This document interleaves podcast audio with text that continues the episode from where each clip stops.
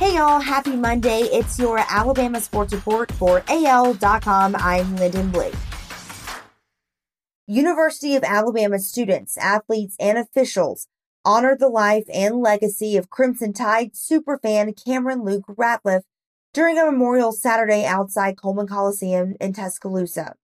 Ratliff, who was just 23, died Friday night.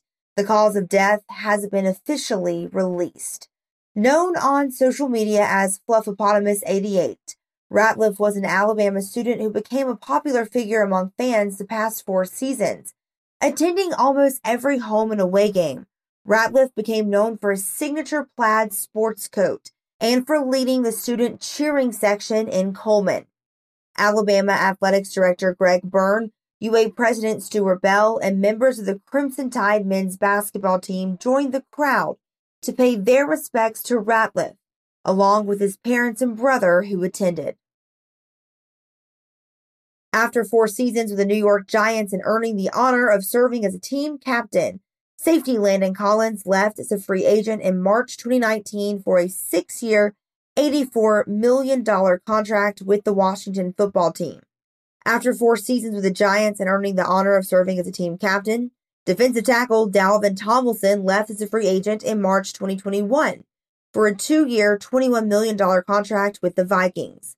The departures left team owner John Mara heartbroken in a way that the loss of other players in free agency just didn't. He said, I loved Landon Collins and Dalvin Tomlinson. Nick Saban gave his thoughts on Alabama's freshmen after the first scrimmage this weekend. Saban said, I think they've got a lot of ability. He added, I think their heads are swimming probably a little bit right now with all the different things they have to learn on offense. Asked specifically about Ga'Quincy McKinstry, the nation's top rated cornerback who goes by Kool Aid. Saban gave a broad assessment of how some of the highly regarded newcomers are making. He said on McKinstry specifically, he needs to know what to do all the time.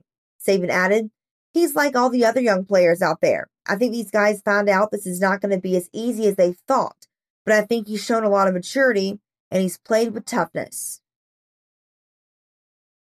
Jalen Hurts was the Philadelphia Eagles' number two quarterback during the 2020 NFL season, and that's the number he wore on his jersey. In 2021, Hurts is slated to be the Eagles' number one QB, and that's also going to be his jersey number.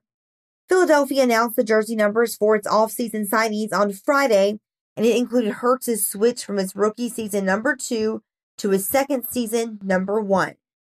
That's your Alabama Sports Report for AL.com. Have a great day. I'm Lyndon Blake.